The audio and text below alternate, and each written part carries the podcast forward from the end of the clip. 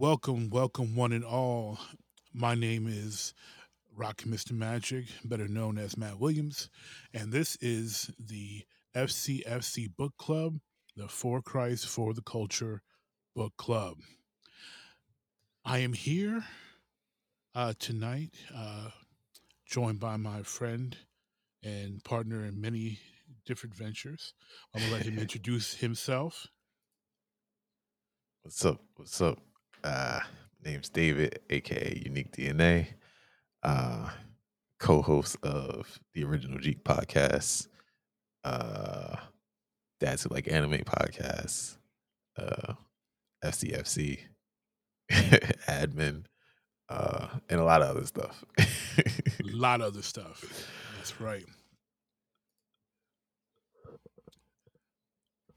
So, uh, the book that we are going to talk about today is Kindred by Octavia Butler. Um, content uh, warnings. Um, this can be a very triggering book. Uh, so, content warnings for uh, heavy use of racial slurs, um, racial violence, uh, intense uh, tormentous type violence, you know, whipping, things of that nature, um, violence against women, especially sexual violence, um, and some mild uh, language, as in mild language, as in swearing. Um, so this is probably not uh, a, a book that you want to give your third grader. uh, but uh, if you read it with uh, an older child or teenager, something you may want to read with them um, because it it can it definitely has some parts that could definitely be triggering uh, to anyone that's had any type of similar experience in their family or in their life um, with any of those things, especially the violence against women and, and such. So, uh, a quick summary of this book um, on June 9th, 1976, it is the 26th birthday of Dana, uh, a black woman married to Kevin Franklin, her white husband, and who live in Southern California.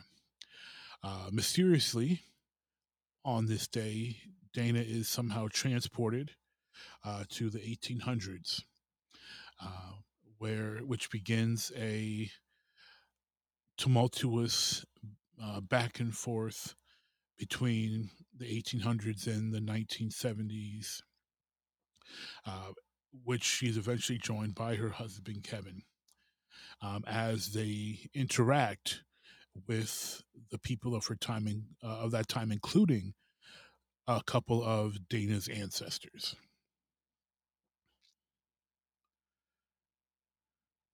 So from this point on, this is your spoiler warning.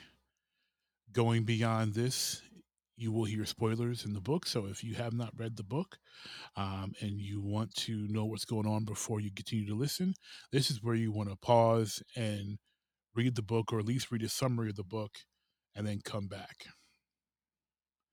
You've been dutifully warned. All right, UniqDNA, my man. Uh, so let's let's let's talk about just overall before you know before we don't have to go we don't have to go chapter by chapter. We don't have to be that organized but um Good, because I'm not that organized. that's cool. That that's cool. Um you and uh alicia essentially who unfortunately isn't here uh, suggest you two suggested this book. Um I had not read this book before, so this one was new to me. But you had previously read it as sh- as she had, and y'all said, "Oh, that should be our first book." So, what led you yourself to suggest this book? Because I, Uh, I I did not expect what I read. yeah, um, most people don't, and and I think that's why, uh, at least for me, that's that's one of the reasons why I, I usually recommend it. Um, the other reason is, I guess I would say, uh, how long ago was that? it was a while, maybe ten years ago. Um, yeah, that's probably about right. Maybe ten years ago. I was uh, it was Black History Month actually, February, Okay. and I was looking for you know, as you know, but listeners may not know. Um, I'm into fantasy genre, sci-fi, all those things. I like to read a lot, as you can see from all the books behind me and the ones you can't see. Um, and so uh yeah, I like to read a lot and I was looking for black sci-fi writers. Okay. Um because I had heard I had read somewhere or, or maybe I heard it on a podcast, I can't remember, but they were saying that like um they were saying that a lot of um you know, sci-fi and, and fantasy and stuff is written by white people Right. uh, with white characters. Yep. And so usually even when there is a, a character that, isn't described in this particular race, you automatically assume that they're white. Um in your head, you know, your imagination. And so I was like, yeah. yeah. So I was like, that's interesting. I had never really thought about that before because I've been reading fantasy books my whole life and I never really thought about it, but it makes a lot of sense. And then I was like, well, I don't know any black sci-fi writers or fantasy writers. And so I think I Googled it. I probably Googled it. Most likely I Googled it. and um uh this book came up as one of the recommendations. Okay. And so it was like one of the first black um authors of sci-fi that I read. Um and one of the first black, you know, main characters that I read of a book, a sci-fi book. And so that's I have a little bit of a emotional attachment to it because of that. But uh, also, I mean, it's a, it's a, it's it's a story that doesn't if you don't if you don't read the premise and you don't know anything about it, it it takes you by complete surprise. Yeah, And like me. Yeah. yeah, and so for me, that was like that.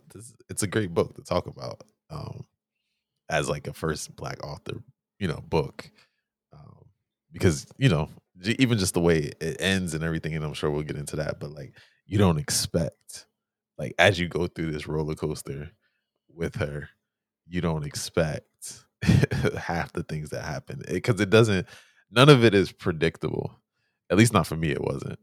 Um, and even on the second time around, or I don't know, this might be my third time reading it, but it still was like, ah, I expected her to do this, but actually she did this, and you know, I expected this to happen, but that's you know, that's the the storybook fantasy way things work. Right. But this is so much more grounded in reality, and it's like this is actually how it would really play out. As much as we don't want it to play out this way, um, this is if this was real, if this really Mhm. happened, this is more than likely the way it would have, you know, played out, and this is more than likely the way it would have ended.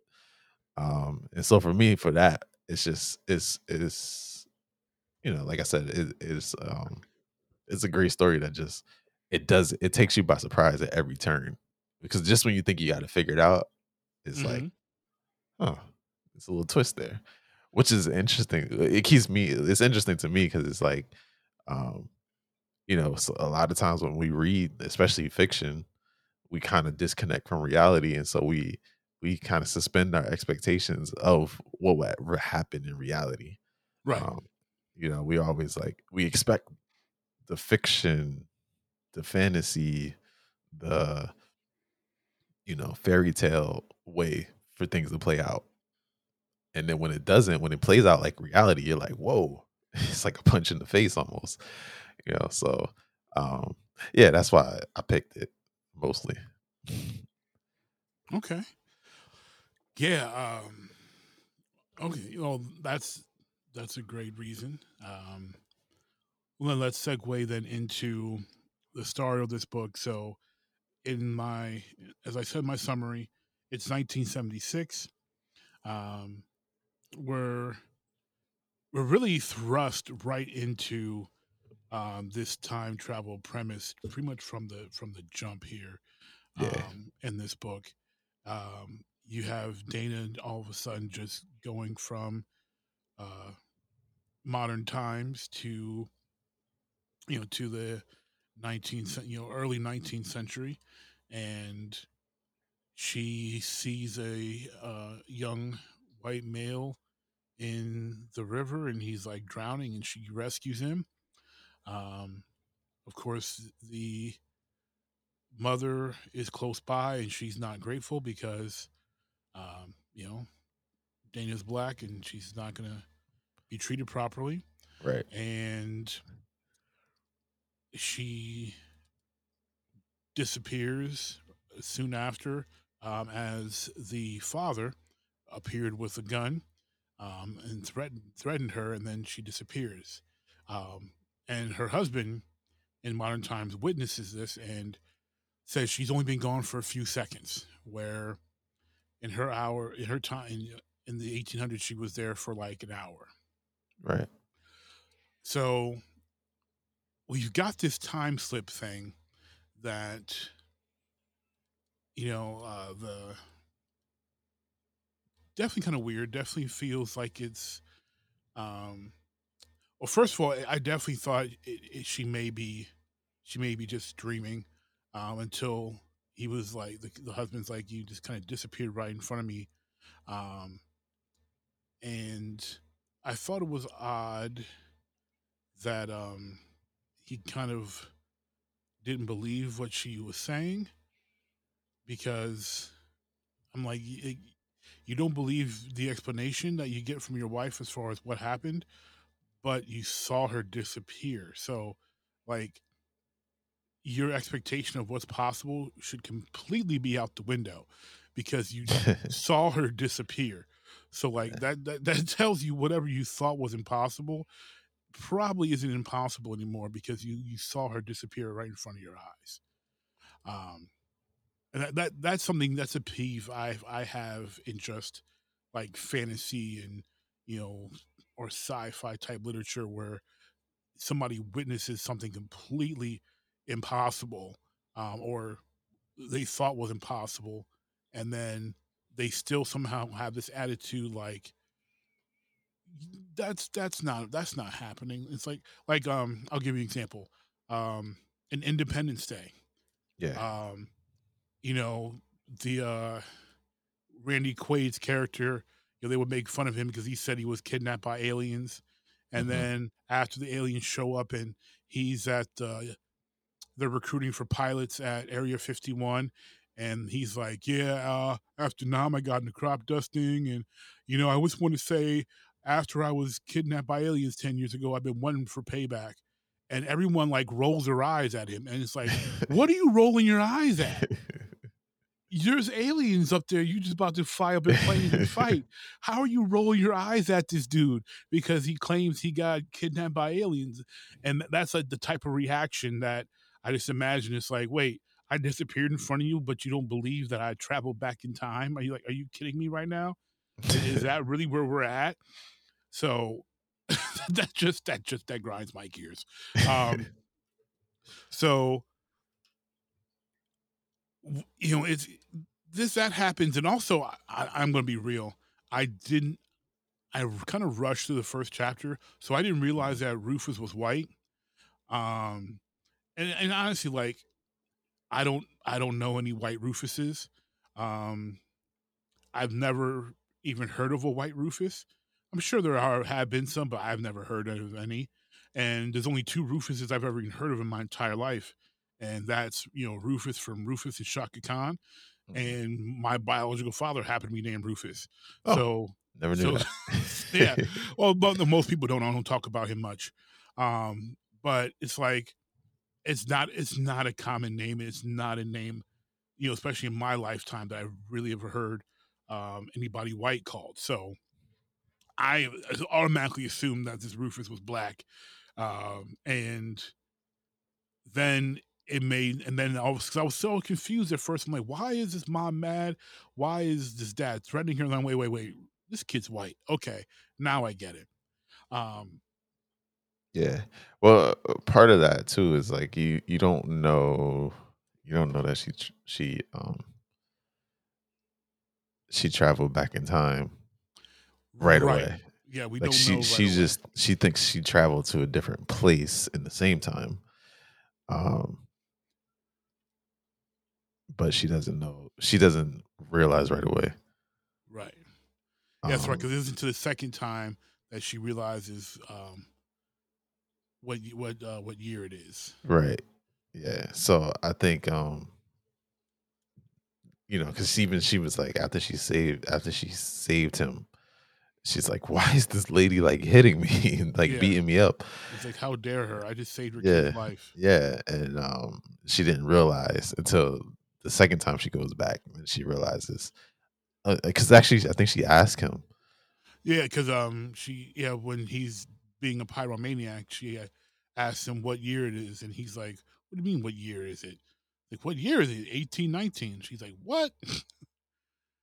nah, It's like, it's eighteen nineteen. So that yeah that that that put her in a, in a weird space, and then trying to explain that to her husband upon the return. Um, and then her starting to figure out what caused the uh, time slips is pretty much what I call them. Um, being that uh, you know trauma that you know or danger of uh, that Rufus being put in um, triggered her being essentially called or pulled right. to that time frame because um, as she discovered in talking with her husband and in uh, going you know kind of going over it is that she remembered uh, old family bible from her ancestor alice hmm um, who she interacted you know, interacted with and uh, remembered that in that bible was uh, the names of her ancestors were written and that uh, alice um, you know, had a child with a man named Rufus. And so Dana's pretty convinced that this Rufus is, um, you know, a grand, a great, you know, great, great, great, great, great, great grandparent of hers. Yeah. Which that was an interesting um kind of turn of events, if you will. Uh because I was like I remember the first time I read it and I'm like, oh okay, so he's uh in my mind I'm thinking like because you know they they introduce at some point they introduce his father and he's like nothing like his father um at that time. You know, he's kind of the opposite. And Right. His father's mean and abusive and Yeah, and he, you know, obviously hates black people, um, and he owns slaves and all these things. So uh, when kind of that revelation comes out that, like, you know, she has this, she has this ancestor named Alice, and he had, she had children with Rufus. Is like, oh, okay, so it- was he? You know, maybe he was an abolitionist, and maybe he was because he he he referred to Alice as his friend at one point. And so it was like, oh, so it's like, oh yeah, this is a nice love story. Like, you know, they they Romeo and Juliet, they got together and and when they were forbidden and you know had kids and he took over the plantation and you know freed all the slaves. Like that's what you're expecting to happen, right? or Um, or probably more hoping. Or at least hoping, right? Yeah. Um yeah, that's what the way you're hoping is gonna go. And as this whole time travel thing goes on and eh, you know every eh, every time she she goes back in time he's like you know he's matured by years um yes. and so he's grown.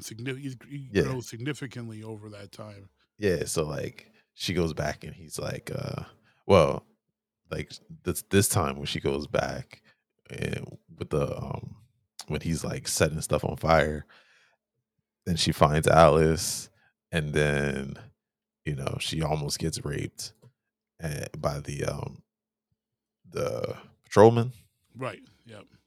and she sees you know alice's father get beaten and dragged back to the plantation and um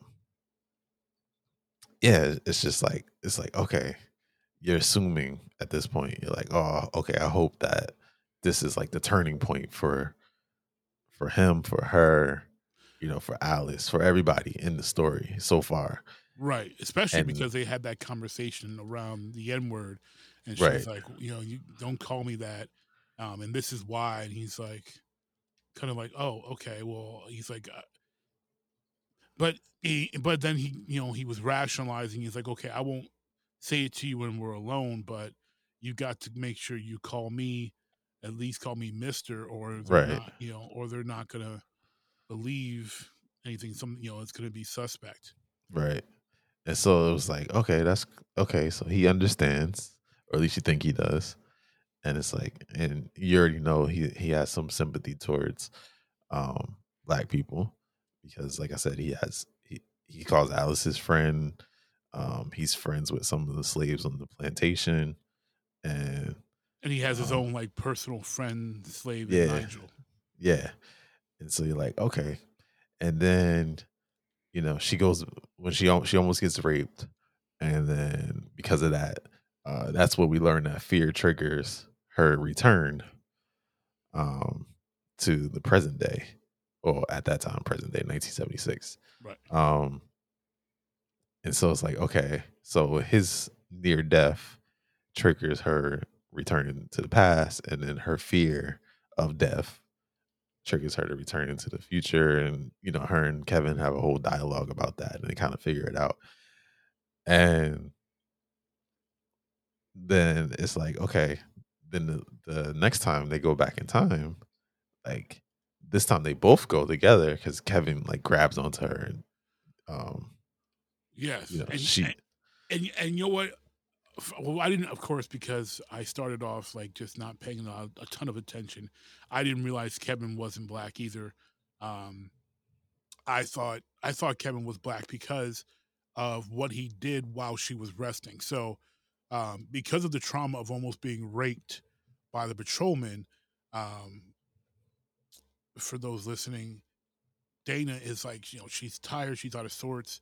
She was trying to, you know, prevent um, Alice's, you know, dad from getting attacked and, and and beaten. Not able to do that, but you know that wears somebody out. So she's home worn out, and because of the danger that she had expressed to Kevin, he took it upon himself to tie uh, a rope around her with a bag uh, of they had like a knife and you know some um like kept- like survival survival gear. gear yeah some survival gear in it and um and then he grabs you know as he's and since she kind of had a trigger before it happens before she um disappears she feels dizzy and like woozy and kind of like swirling around things swirling around. So he she started to describe that again so he grabs hold of her and he gets transported with her. So because of that preparation i was thinking well kevin's got to be black because he like he gets it he's like okay He she- understands, she's yeah. he understands she's not going to be able to survive without some of the stuff and why not bring some modern things with us to give us an advantage her an advantage of survival and or going with her to be able to try to protect her but then um i realized that he wasn't black when um when she had him bring the black history you know, the black he's like these are all the books we have on black history Yeah. uh, and then the way like he, they were discussing, it was written that they were discussing that. I was like, oh no, Kevin ain't black. yeah, he he didn't he he didn't fully understand. He understood some things, Yeah, he didn't fully get it. And I was like, but he okay. ain't fully get it. And then Yeah. it was like because she, I think she said something like he said something to the effect of like, "Why don't you just?" And she's like, "Seriously?" like, oh no, I. I, it was it, it was when he did not know what the patro- what patrollers were. Yeah, that's what it was. black. I was like, he's like patrollers. What is that? I'm like, huh? yeah, How you not know? And then I was like, oh, Kevin's white. Okay. yeah, and they, they don't really reveal it right away either, because Right. even like in the in the in the beginning, um, she's talking about how she lost her arm, and Yes. she's kind of reliving the story of how she lost her arm, and at the time they're like, um, he's like, he's she's like, oh, what happened? Um, you know, what did what did the police say to you, whatever? And he's like, oh yeah, they questioned me, and uh, you know, I think they think I did it to you, and you know, all these different things, and that made me think he was black at first, because I was just like, yeah, that seems typical, Um, Mhm. like, of course, they're gonna accuse you know the man, even though that's her husband. Right.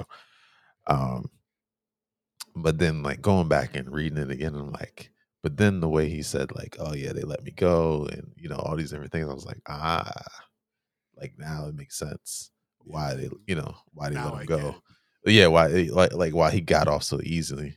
Um, you know, even in, in 1976, like why he he still kind of got off easy instead of even though they thought, you know, everybody assumed that he did it. It was like kind of like, okay, well, you know, you have a good day, sir. you know.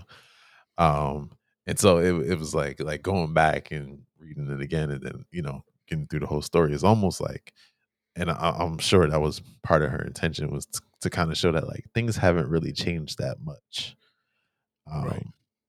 you know, for for for all of them. Uh, it's changed for them because they went, they had this entire experience over the the, the year. Uh, it wasn't even a year; it was like a few months, but um, you know, everything around them hadn't really changed that much from like a hundred years before.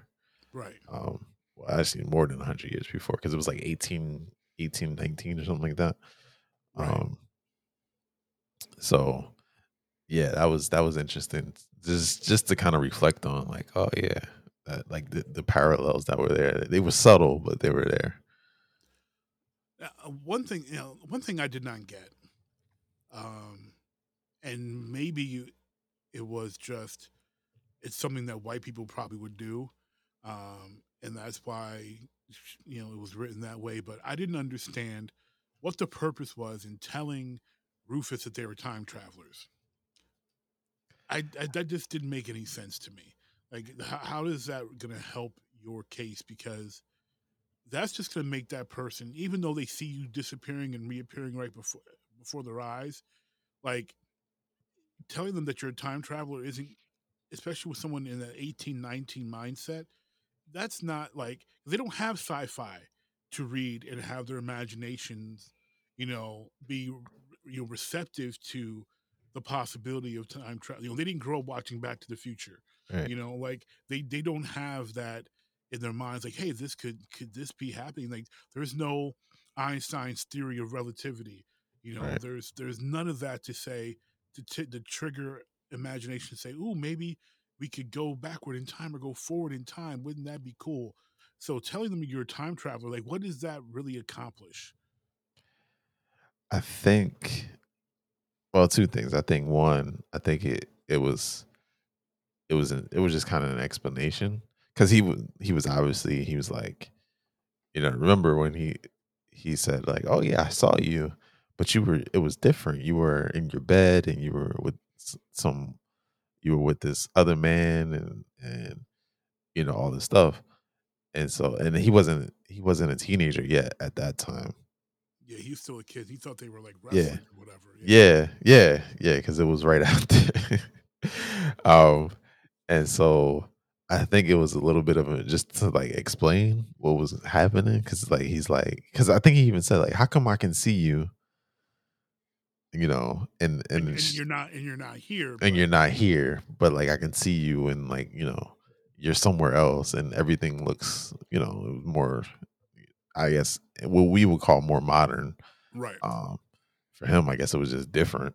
Yeah it looks strange to him yeah. Yeah so i think it was one just kind of like well i gotta explain this somehow and and, he- and and she even said she's like he's not gonna understand but i'm gonna try and so i think that was one and then i think number two i think she assumed like probably all of us did that like i said before that he was um sympathetic to you know black freedom abolitionists um these things and so it's like well maybe if he can see that like you know 150 years from now um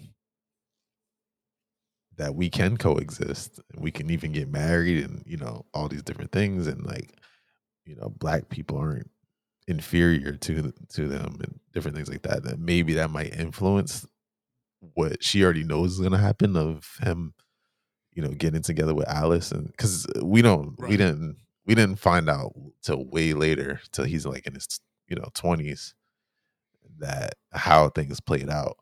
Um, they didn't play out the way we thought they played out in the beginning of the story when we find out that they had children together. You know, so I think that I think maybe I mean I guess in, in my opinion, like I would be like I probably would do the same thing. Like I'd be Okay. like, you know, look, look, look like let me here's proof because like it hit in his mind, right? Because you know, he's like, a what?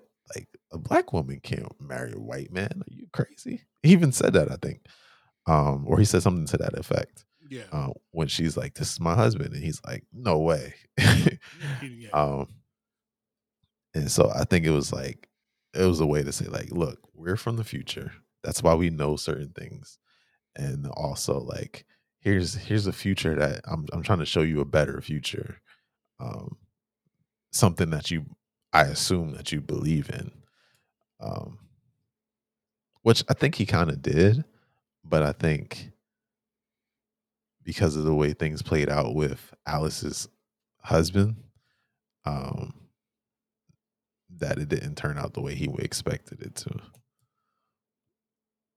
If that makes sense. Yeah, yeah, I, I know what you mean. I, I don't think he truly believed until he saw like the the coins that for some reason were in Kevin's pocket, and he looked at the bicentennial quarter, Yeah. and you know, because he like he kept on repeating 1976. Like what? Yeah. That don't make any sense. Right.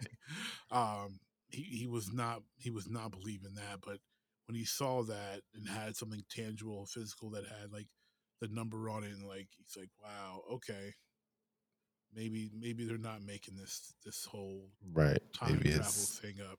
yeah. Um, you know, so that and then, but my you know, I I was not hopeful. I I kind of figured that, um, however Alice and Rufus had children, that it was not going to be a a pleasant love story.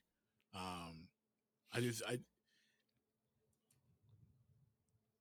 and and I'll and I'll and not so like to me I I kind of I kind of felt that way from the jump because while he seemed and and Octavia you know did a good job trying to make it seem like he was sympathetic and like he cared and like he was like you know I'm a you know friend to black you know black people stuff like that um he reminded me a lot of um of the character Jeremy from Roll of Thunder Hear My Cry the white the white kid from there Yeah. because you know he was nice to Logan family and you know walked with them to school and treated them nicely but you know as he got older and you know he had he had to make a choice between being a white man and and that's in that you know post Civil War you know early 1900s society or Right.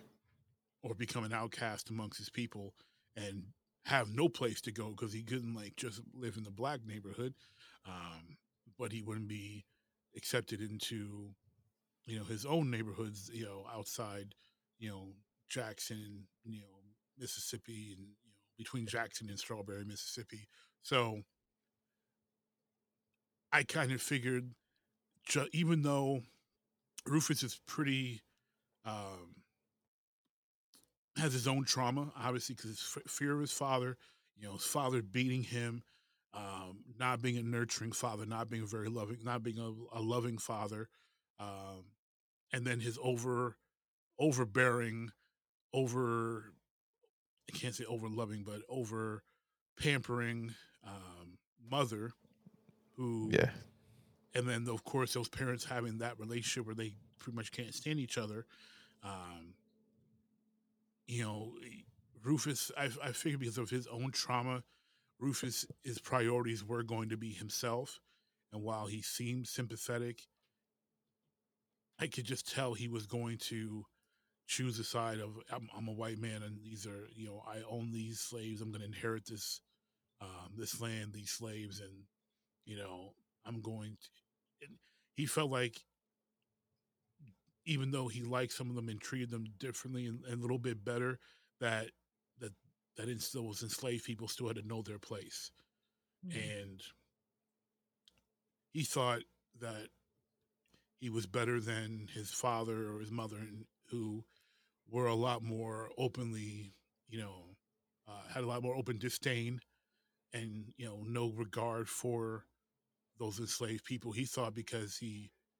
sounded like he did that he was you know better than them, but he didn't do anything to change their actual condition. So you know he's not any better than they are. He just thinks he is, and that is you know a scary um, mindset. You know, Yeah. obviously for us because it's like you think you're our friend, but you're not our friend Mm. you know um and and he really i mean he and he really thought that and he j- tried to justify himself so much especially later on where he's an adult and um after alice uh and isaac got caught um her and her husband isaac got caught and beaten and alice and he bought alice and um and which enslaved her because she was born free and you know try to convince Dana to convince her to give herself to him willingly instead of him having to rape her. Like, like he was like, "I'm doing her a favor." It's, like that's not doing anybody a favor, Right. you know. Uh, Yeah, and uh, that's when I realized like he's his father's son. you oh know. yeah, Um see before that I felt like he was I felt like he could have went either way. But I think what happened was that she you know, Dana spent a few she would spend a few days, you know, at one days or point. months. Yeah, Yeah, at, at the longest stretch was a few months, um, but mostly it was like a few days. She would come, she would save his life. Sometimes it was only a few hours. Right. Um, she'd come save his life and be gone. Um, but then there was the one that was like a few months, and then you know after she had after she got you know she was yeah she was beaten she um, got by- yeah she got whipped by his father she was gone for years yeah, she was back in in '76 for eight days, which ended up Yeah. being five years in there in that time. Right. Right. So so um in that time, I mean the world is gonna keep continue to keep shaping him and molding him. And so these little these little glimpses and these little, you know, nuggets that she's dropping, it just it's just not enough. No, you know what I mean? It was like as much as we hoped that it was, especially when he was younger and he was still moldable and shapeable. It was like, oh man, you know, maybe, maybe he can turn this whole story around, and you know, he can be the the the you know he can be better than his father and his mother. Um, but at the end of the day, like she's there a few months, a few hours, a few days. Um, the rest of the time, like he's still being molded by the world, which is 18. You know, at that time it was like 18. It was a little bit later in the years, probably 18, 20, 20-ish, 25 or something like that. Um, because he was in his 20s by that point. Mhm. Um, and so, you know, at that point, like he had, he just totally just changed. Like he became a totally different person. Uh, you know, she went back and like he was he was fighting with Isaac, and you know, almost about to die again, and that's why she she got pulled back into there. right, because Isaac was beating the mess out of him. right. So Isaac wanted all the smoke. so um you know because of that i mean and he was drunk on top of that Right. and so which wasn't you know we learned was was the norm you know um yeah that wasn't out of the ordinary. It wasn't like he got drunk that one time. Right. you know nigel kind of t- revealed that to his dad and you know and i'm gonna say his dad revealed that um, by asking nigel some questions and what and everything. Um and yeah it was like at that point that's where i kind of lost hope and i was just like yeah this isn't gonna this isn't gonna end well. This is yeah, this ain't gonna go well. yeah before that, I was like, oh, there, there's a chance. There's a chance there that he could be better. You know, especially in the beginning, because you're just like, oh, it's it's you know they were friends and they grew up together. They, they grew up together. She was born free. It's like it's the perfect setup. You think, right?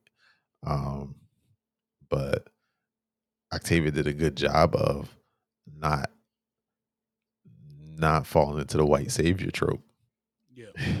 You know, um, which obviously I'm sure was intentional.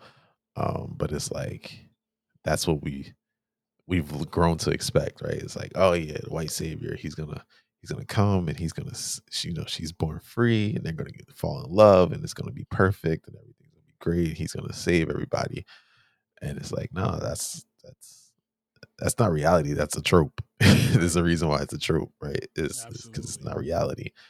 Um, more often than not, it's, historically we see that it's the opposite, and um, that's why, like I said before, like the book just like it made you you thought it, it kind of you know it kind of made you want to suspend reality and just be like you know i know how this normally plays out mm-hmm right? Historically, there's thousands of stories just like this. I mean, obviously without the time travel, but um, there's thousands of stories with like this where you know slaves, uh, slave masters are raping their slaves and different things.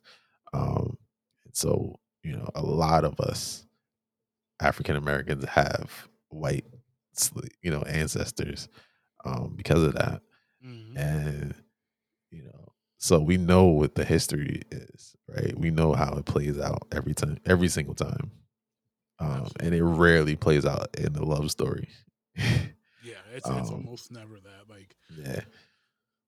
So to see it, uh, you know, in paper, in writing, it's just like, I don't, I, I, I, don't want it to end this way, but I know realistically, this is how it, it always ends.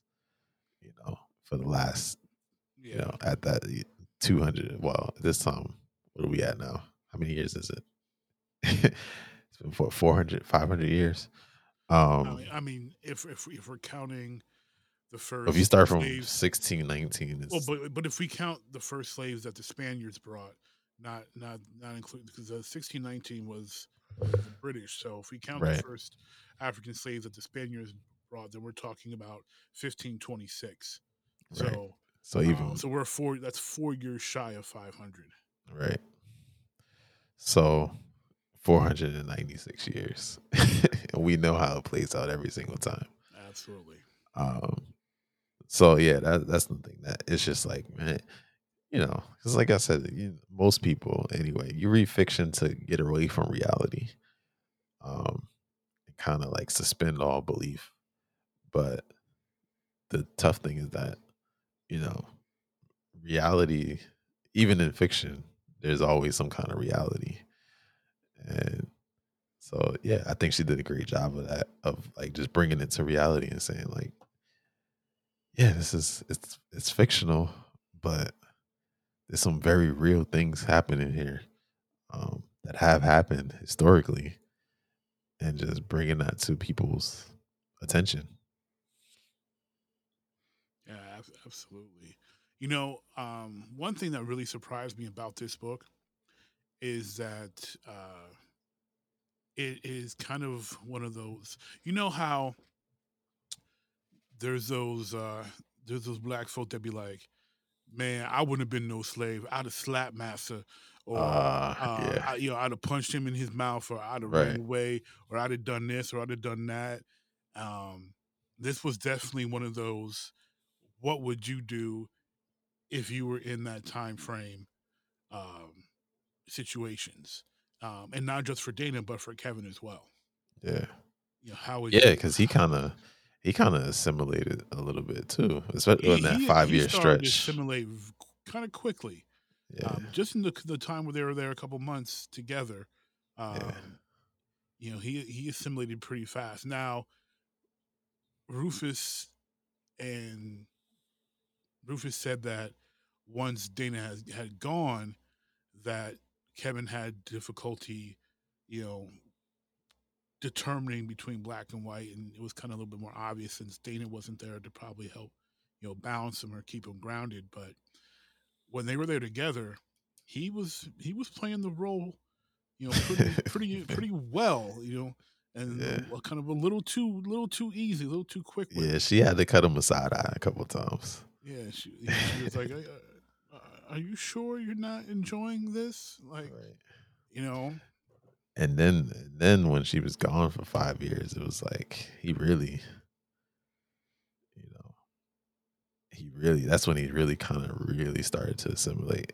Um and then even when he came back, he had a tough time when he came back of just like adjusting to what was real, the reality that he the, the present day reality and the reality he had just lived for the last five years.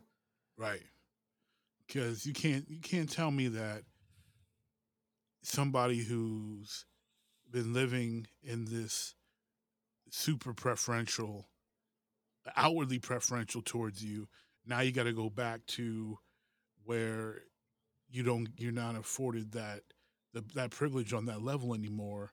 Now, now Right. that you've gotten used to it, Right. you know, and Now- not to mention the things that he he said he saw. You know, he said he saw, uh, he saw.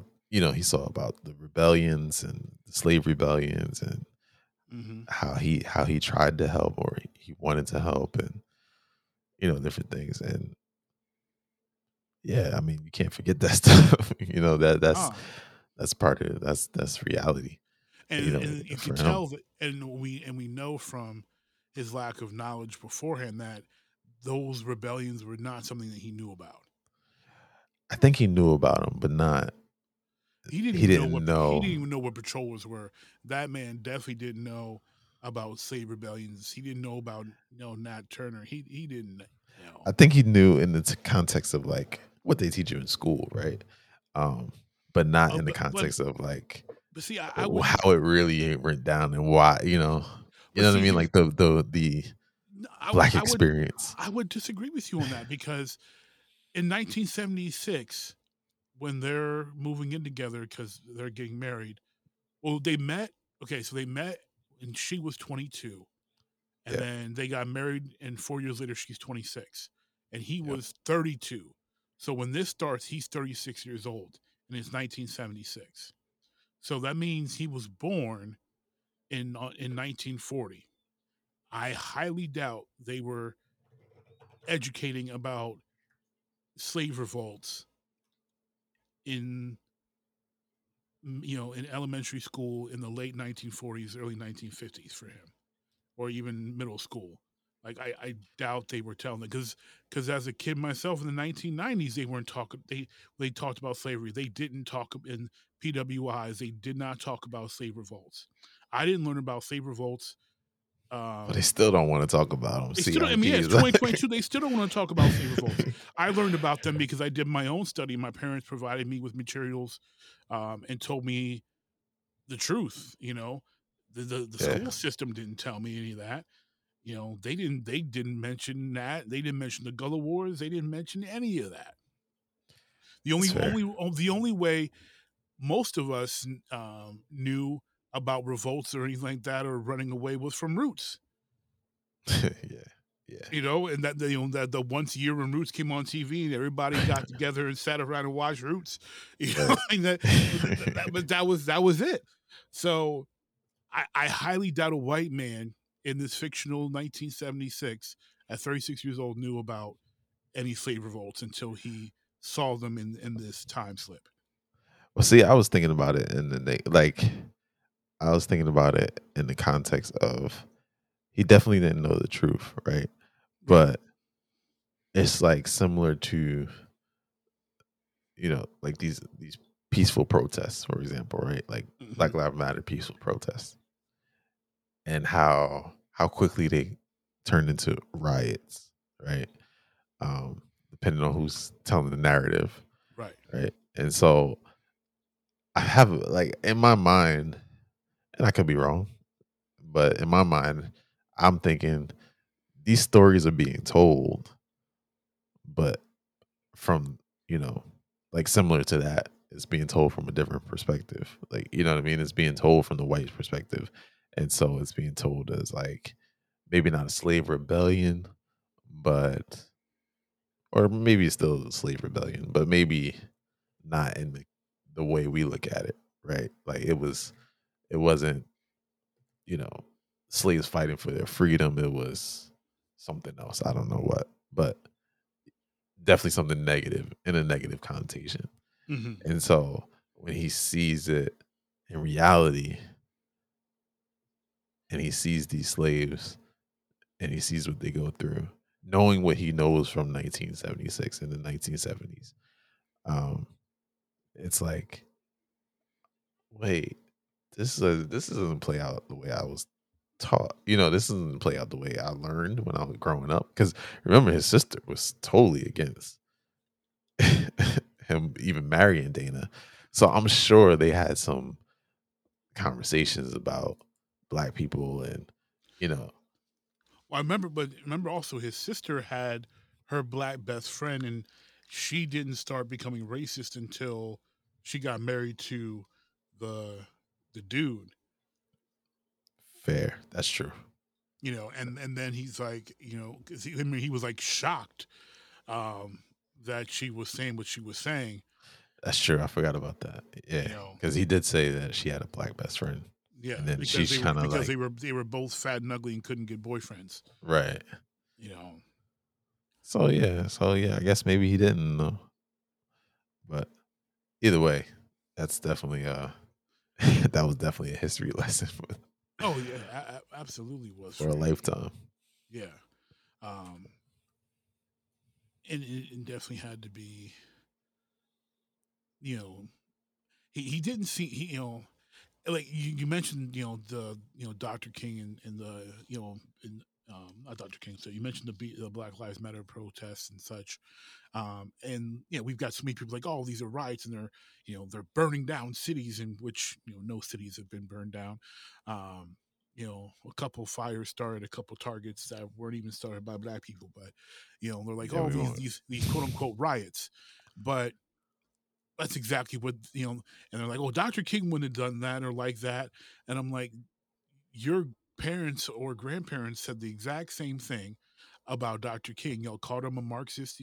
You know, y'all claimed that the protests he was doing were uh, were riots and they weren't nonviolent. And but now you want to talk about how much you love Dr. King and how right he was and this and that Right. because you aren't actually listening to Dr. King. You just, you know, whitewash and you know try to revamp this history. And I think, and that's a lot of where where Kevin's perspective um, prior to these times is was coming from was Yeah. just this, you know, you know, whitewash regurgitated uh, history that he, you know, he didn't know. Now he was in in 1976, you know, or I should say 1972 when they first met, and um, and also in the times he was very indignant when people were uh, racist or inappropriate towards towards Dana or or towards you know, black people in general. He definitely did not like it, um, but he did not realize how much he himself was a part of it without even like realizing. Right. You know, Right. Yeah, and I think because yeah, because there's this like you know the the non the the unwilling participant, if you will, um, where it's just kind of like he he wasn't willing. You know, he was like you said, he was he was sympathetic and he was definitely indignant towards those who were racist. I mean, let's just call it what it is. Um, but there's this like, well, I didn't, he didn't do enough, if you will. right? You know what I mean? Like it was just like, well, is getting indignant enough? you know what I mean? And so I think that's where he struggled too with with the. I think that's kind of where it kind of like it, it, it was almost like his redemption in a way, um, by participating in in the, the revolts, um, and you know actually doing like his part hmm Um, and obviously I'm speculating, but I'm just thinking like maybe he felt like, you know, I never did enough. Cause I mean, he obviously grew up. If he was 40 in in 1970, what we say 1976, right? No, he was Mhm. 30, 36. He was 36 then, yeah. So that means He, so he- he- 1960. He, he grew up in the 40s. right. He grew up in the 40s, 50s. He went through the civil rights movement in the 60s. You know, and and this is shortly after. I mean, 10 years isn't a long time. Yeah, I mean, he was Um, he would have been because he's 36 in 1970. He would have been in his 20s. So he was in his 20s during that Right. time. Yeah. and you know, at least from what we learn about his history, he never participated in any of it. Right. You know, He he Um, because he, he should have been that second white dude with Bernie Sanders, but with you know marching at Selma with Dr. King. right. Bernie loves talking about that. so I mean, you got to think about you got to think about that too. Like, you know, he grew up during the civil rights movement and was did not participate. You know, at least from what we can- can tell, Right. right? And then he only finds himself in entrenched in black culture because he fell in love with a black woman. Yep.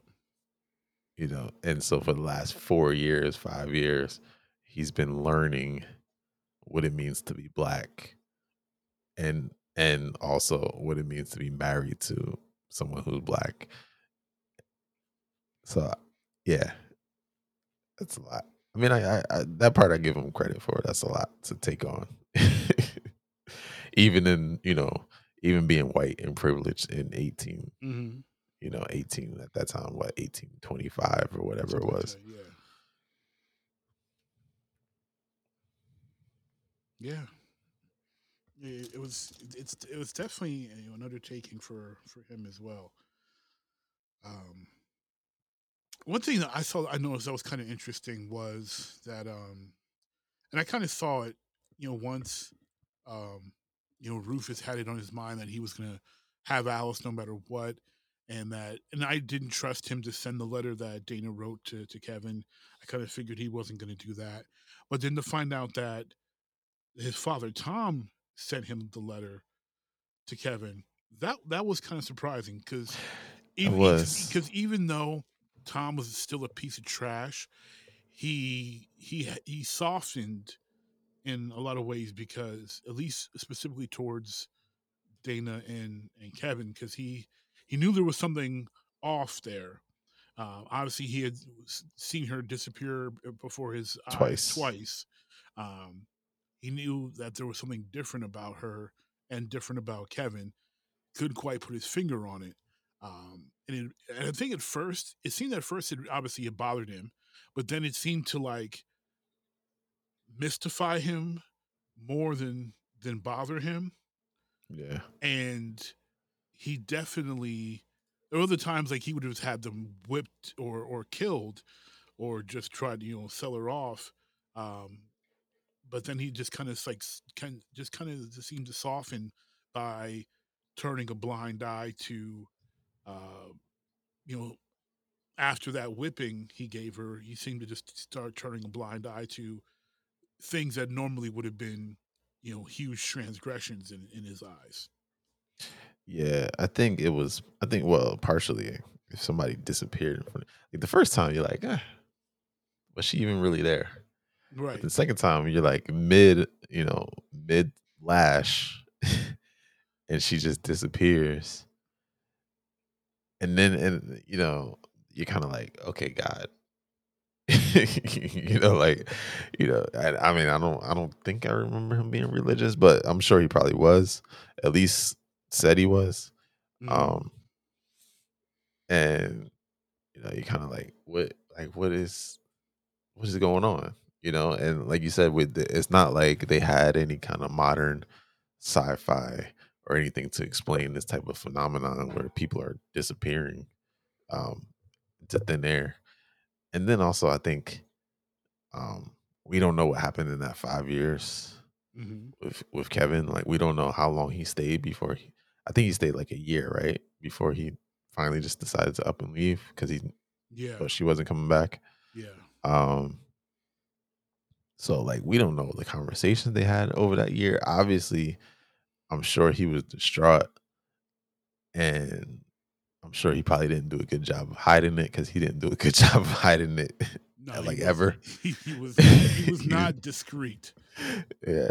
So um, uh, I I can imagine that probably you know added to added to it, um, added to his his I don't know if it's sympathy or like you said the the mystification of it or um or maybe it's both I don't know um but I can imagine his like you see this guy and you know this man that, that has lived with you for you know a good amount of time. They stayed for months you know um and you know is supposedly his slave and that he bought.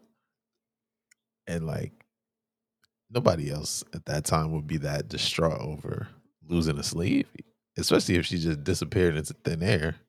It's one thing if like you know she ran away or whatever um you'd probably be you'd probably be angry or whatever like most slave owners were but she just disappeared into thin air and you're like i'm sure he was like you know because that was his only way home like he and maybe he didn't he didn't express that but like that's his only way home.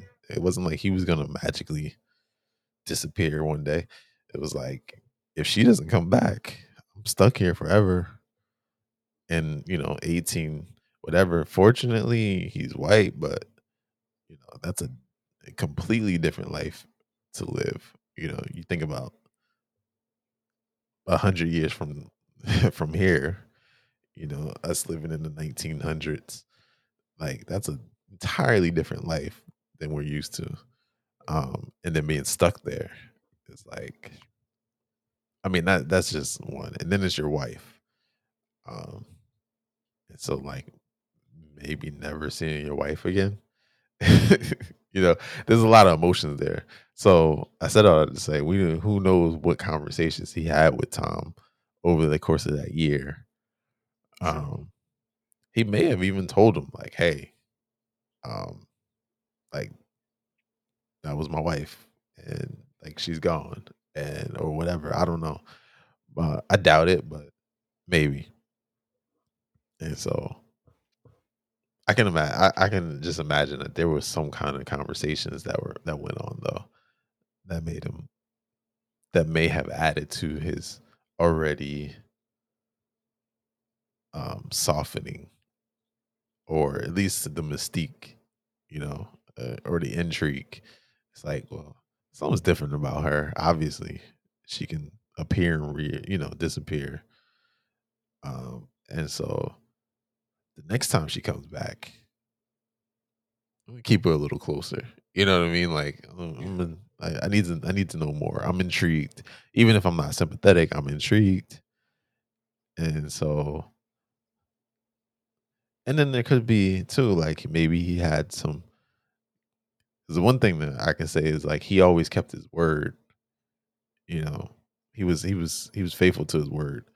And so maybe who knows? Maybe he told tom like maybe he, they had some kind of thing like you know if she ever comes back you know i'll make sure to find you or whatever. So i don't know. But I, I will tell you that did shock me that like he hadn't sent the you know rufus hadn't sent those letters uh, intentionally kept them um for all that time. That was i was like i was like i didn't expect that. Because it seemed like dana was the only one that he was really sympathetic toward he really trusted. And she saved his life like five times. Yeah. you'd think he'd be like yeah i owe it to this woman to you know do right by her but he really showed who he really was at that point even beyond you know his father yeah. so um yeah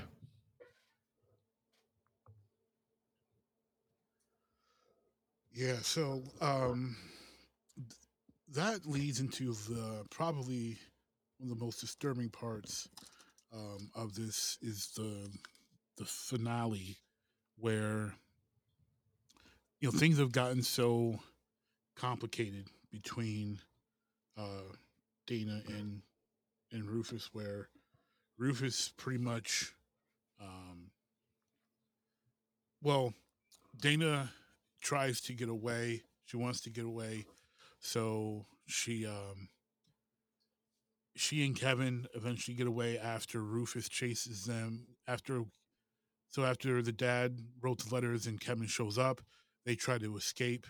Um, and Rufus shoots at them, putting them in danger. So she's scared. So she gets transported back um, to their time. She gets Yep. pulled away again, and this time she's by herself. And to escape, she slits her own wrist. So, um, you know, you got some. You know, she causes self harm to Yeah. scare her into to going back home to her time, which works. Um, and then, be after being pulled back to the past again, Alice um, slits her own wrist and kills herself um, after just enduring the terrible torment from from Rufus. After she hung herself. Uh, I'm pretty sure she slit her wrist. I thought she hung herself. I don't know why I thought she hung herself. Uh, Maybe I mean maybe I'm wrong because there was a lot of wrist slicing. there going on in this was. book. Like Um, a whole lot of it. Um, I'm gonna double check, but I'm pretty sure. Um, let's see here. Um,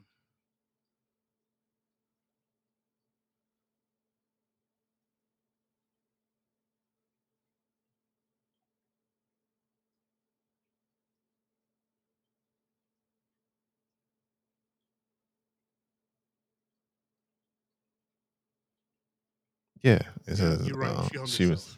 Yeah, Yeah, I mixed it. I mixed him up. Okay, yeah, she hung herself. Um, because yeah, Alice, Alice was she was grieved, and yeah, she she hung herself to kill herself. That's right. And so Dana, upset about Alice's suicide, goes to slit her wrist again, but this time, but Rufus followed her um, and tries to rape her, and uh, bringing uh, Alice, Alice, bringing Dana to kill uh, Rufus, which she had kind of uh, had already played that out in her mind. The, f- the first time he stood up to her and started yelling at her, telling her to get up, and she was like, "I ain't getting up." Um, Yeah. And she was like, "You come at me." In her head, she's like, "You come at me, and you don't know I got this knife in my pocket. I'ma stab you." And you know, and so she already kind of played that out. So yeah, we, multiple instances of self harm. Uh, two, two attempts to slice the wrist, one uh, suicide by hanging, and then uh, Rufus again trying to rape her. So we've got this complicated situation because there's so much going on. Like Butler has it really, and this is why I really wish we had a woman um, here because there's so much weird emotions going on. Like, I can't imagine being like kind of into your great great great great grandpa who is a slave owning racist who's just trying to rape you. You kind of want him, but you kind but you don't. And I'm like, that's Did you get? just- I didn't get that feeling at all. I yeah, I, I there there was, and that's why Kevin was like, um, asking her, like, are you did you sleep with Rufus? Like, like, you know, and I, he didn't like ask like if like she got raped. Really, like he asked if she got raped, but he was kind of like, "Did you sleep with him?" Like, was it because he just the vibe was weird. Um, Uh, I thought it was because like she was. I thought it was more like he was asking like, did she do it out of like fear? You know, like out of compliance and fear. You know, No, because there, was- Um, there was that like point where like she saw that he like combed his hair and like washed him, and she's like, "Did you do that for me?" Like, that's and that's generally stuff that women Okay, say, yeah, like you know, yeah. when they're kind of into somebody, like you know. So I mean, that, that's just the vibe I got. I could be wrong. I don't know. I didn't get that. and, and I that's got why it more. I definitely got it from. I, that's why I wish there was a woman here to help clarify that because I could be completely off. And if any women listens to this, if I'm off, please add to the conversation. Um, yes. comment, um, put it in the review. Like, I want to know if I'm off in any way on this because it's just to just speaking as me. If this happened to me and it was reversed, I would not have, you know, and I knew my great great my you know my white super great grandmother was you know was into me and had and I had I had overheard a conversation between her and and and her mother talking about oh I know you want this one and why don't you just keep that one? He's going to give you less trouble and you can just get what you want from him. Like she had overheard a conversation. She knew Rufus wanted wanted to have you know wanted to sleep with her. So like I, I couldn't have any I would just be like ill no no. Like i couldn't have any you know even if she, you know even if she was drop dead gorgeous and you know like ill like nah man. There's for how you are what you are and how you treat me and my people there, there's no way i could want you in any way shape form or fashion so but yeah. but i was just getting that vibe from how it was written and how the response were the responses were i was like I don't. This is just that's weird. You know, and, and, gra- and, and granted, and, and granted, I'm not taking away any of the possibility of you know trauma bonds because we, we you know we know about Nightingale syndrome and right. you know, and, and, trauma bonds and you know kidnapping victims who end up falling in love with their kid their with their captors. That's or a chemically induced infatuation, for lack of a better term, um, for, for their captors. Like that's a real thing. So I'm not, I, and I kind of got that vibe, you know, from from their interactions in the in this adult time frame where those, I guess, last three time slips there that there was really like that, that her bond was starting to be okay with that a little bit, and this just it, it just it would hmm. creep it creeped me out. I was like, it was interesting. Yeah, I didn't hear, I didn't really get that. I got more of like a I got more of a a sympathetic vibe from from like her from like she f- kind of felt sorry for him.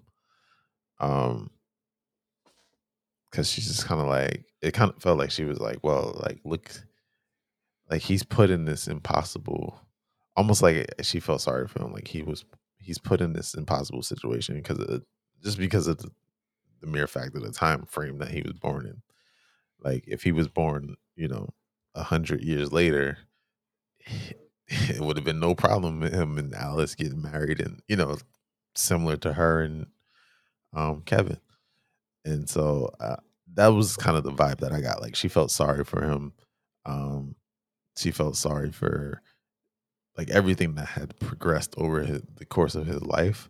Mm-hmm. Um, just like the, the, the effects of his mom and his dad on him and and you know the situation and like he really did you know uh, weirdly but he really did love alice I, or at I least, would say he was obsessed with Alice more than love. he was obsessed. Okay, fair. He was, he, okay, he was definitely he was obsessed. infatuated with her, um, and so yeah, he lusted after her and all right. that, but he, he definitely didn't love her. Yeah. So I mean, I think she just kind of saw that, and like I said, she felt sorry for him, or she felt something for him, um, in that sense, but not so much like, yeah, I kind of dig him, and I, yeah, I wouldn't mind. Uh, like I, I didn't get that at all. Um,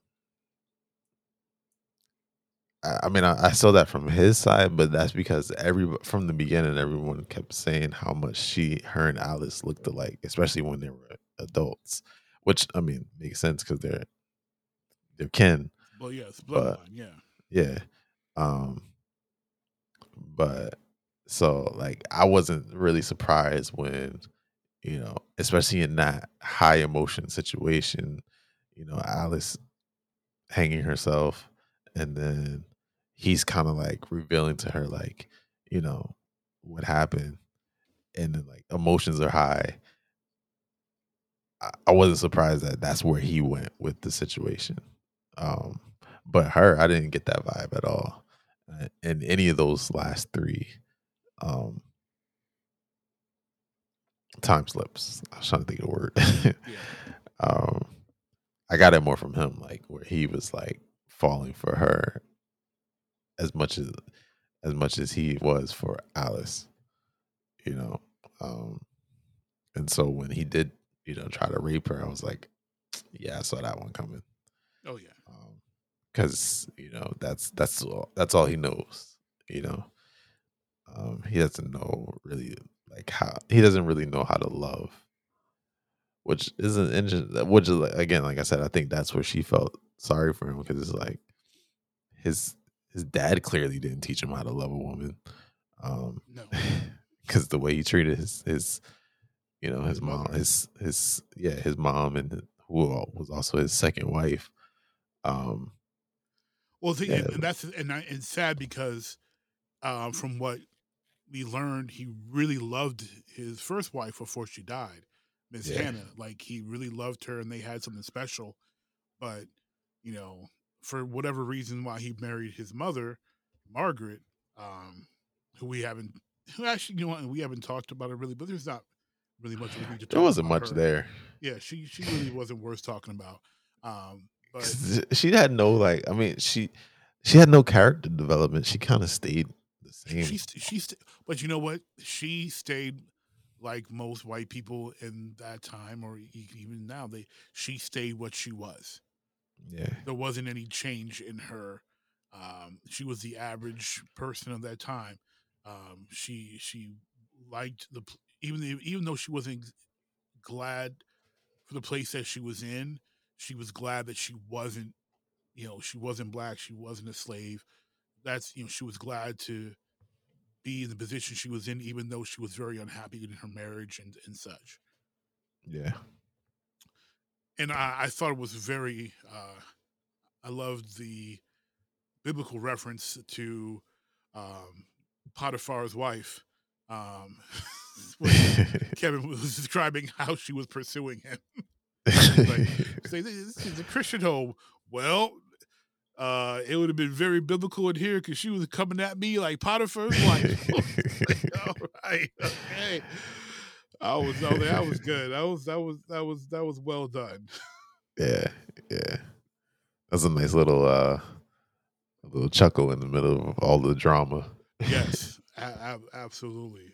Um, a nice little chuckle.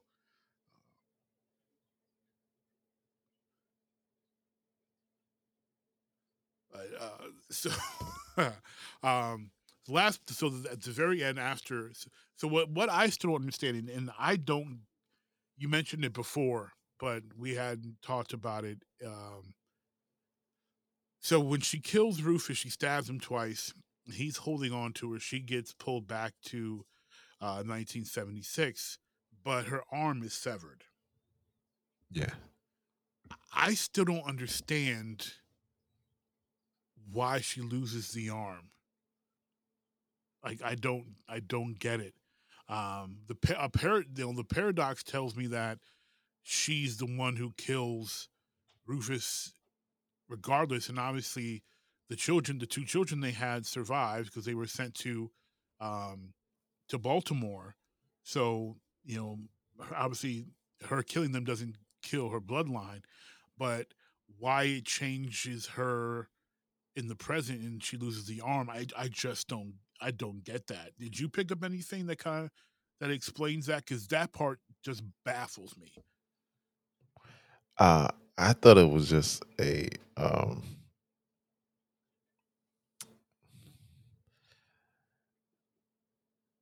you know I'm, i was i was i didn't think i didn't think it all the way through but yeah i, I thought it was just kind of like a a, a product of the fact that like because he grabbed her arm Mhm. and when she she's going back and then her arm ended up it wasn't severed but it ended up stuck in the wall and then they had to sever it that was the only way they can get it out of the wall because remember she said like her arm was in inside the wall or or like halfway in the wall or something like that. Right. Yeah. So I, I took it as like because of him holding her Because he wouldn't he wouldn't let go. right. And remember he it, I was thinking about it like remember he said like he could see her, right? He was Right. like he can see her through uh, He I don't remember if it was like the time, f- essentially. yeah, it was like the floor or something like that. And so I was thinking that maybe that's like it was a physical portal Mm, that was only one way, okay. if that makes sense. So like you know you like, like you think of like a like a, Yeah, a 'cause she portal could, she could never see him. She just felt the woo, the nausea. Right. right. It But wasn't he- like the portal never opened up on her side. It, Right. She would just disappear and it end up in that time. But like he could always see her, and it was almost like it makes me wonder if like maybe he was pulling her through.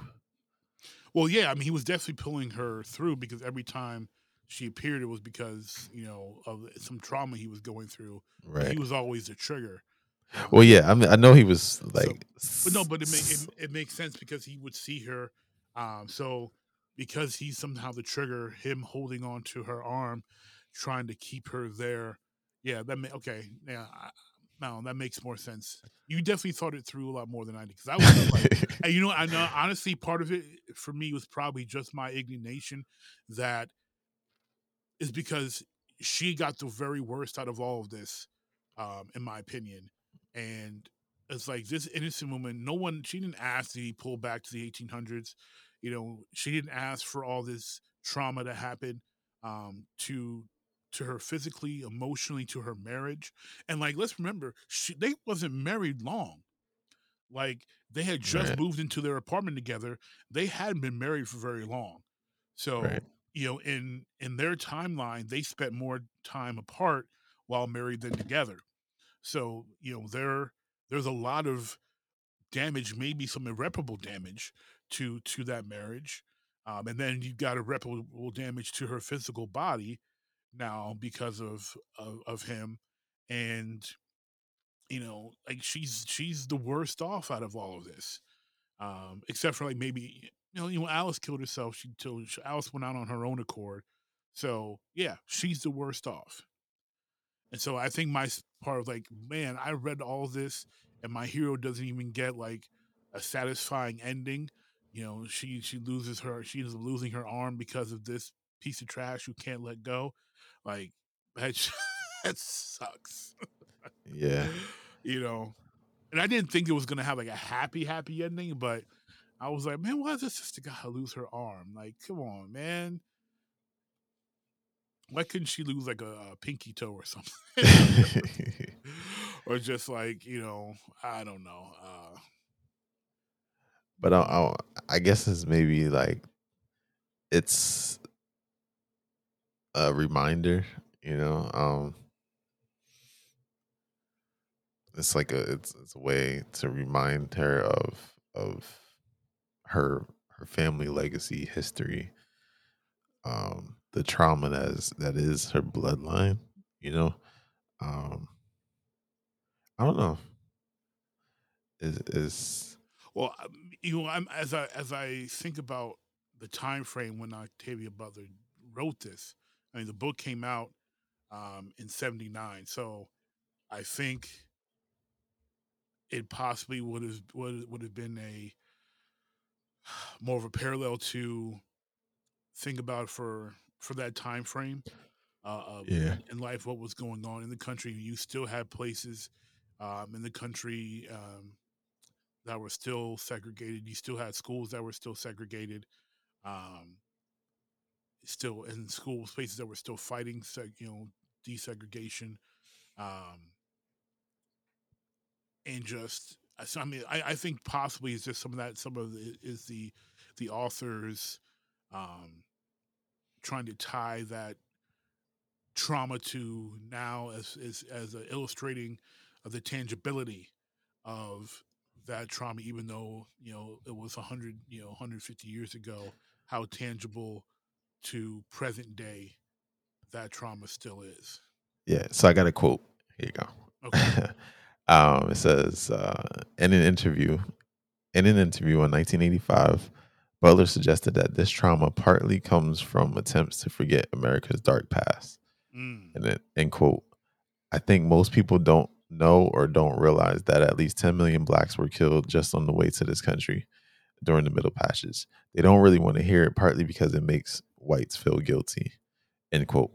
In a later interview with Randall Randall Kenan, Butler explained how debilitating this trauma has been for Americans, especially for African Americans, as symbolized by the loss of her protagonist's left arm. Quote, I couldn't really let Dana come all the way back. I couldn't let her return to what she was. I couldn't let her come back whole. And losing an arm, I think, really symbolizes her not coming back whole. Antebellum, antebellum slavery didn't leave people quite whole. End quote. Yeah, that So- makes sense. So there you go. It's like I said, it's kind of a reminder of his. Well, I said her family history, but she, history in general. Yeah. That's a great that's a great find. Wow. Yeah. Well done. Well done. Well done. Yeah. So um to to to wrap up the this uh discussion, this summary, again, this this book is is Kindred by Octavia Butler. Um it is a novel that was published uh published in nineteen seventy nine. Um even though it's more of a historical fiction, you sometimes do find it labeled under sci-fi because she is a sci-fi writer. So, um, and the time travel. and the time travel, yes. So if you're struggling to find this in your library, you may need to look into a different section, not under historical fictions, but you may need to look under sci-fi. Um,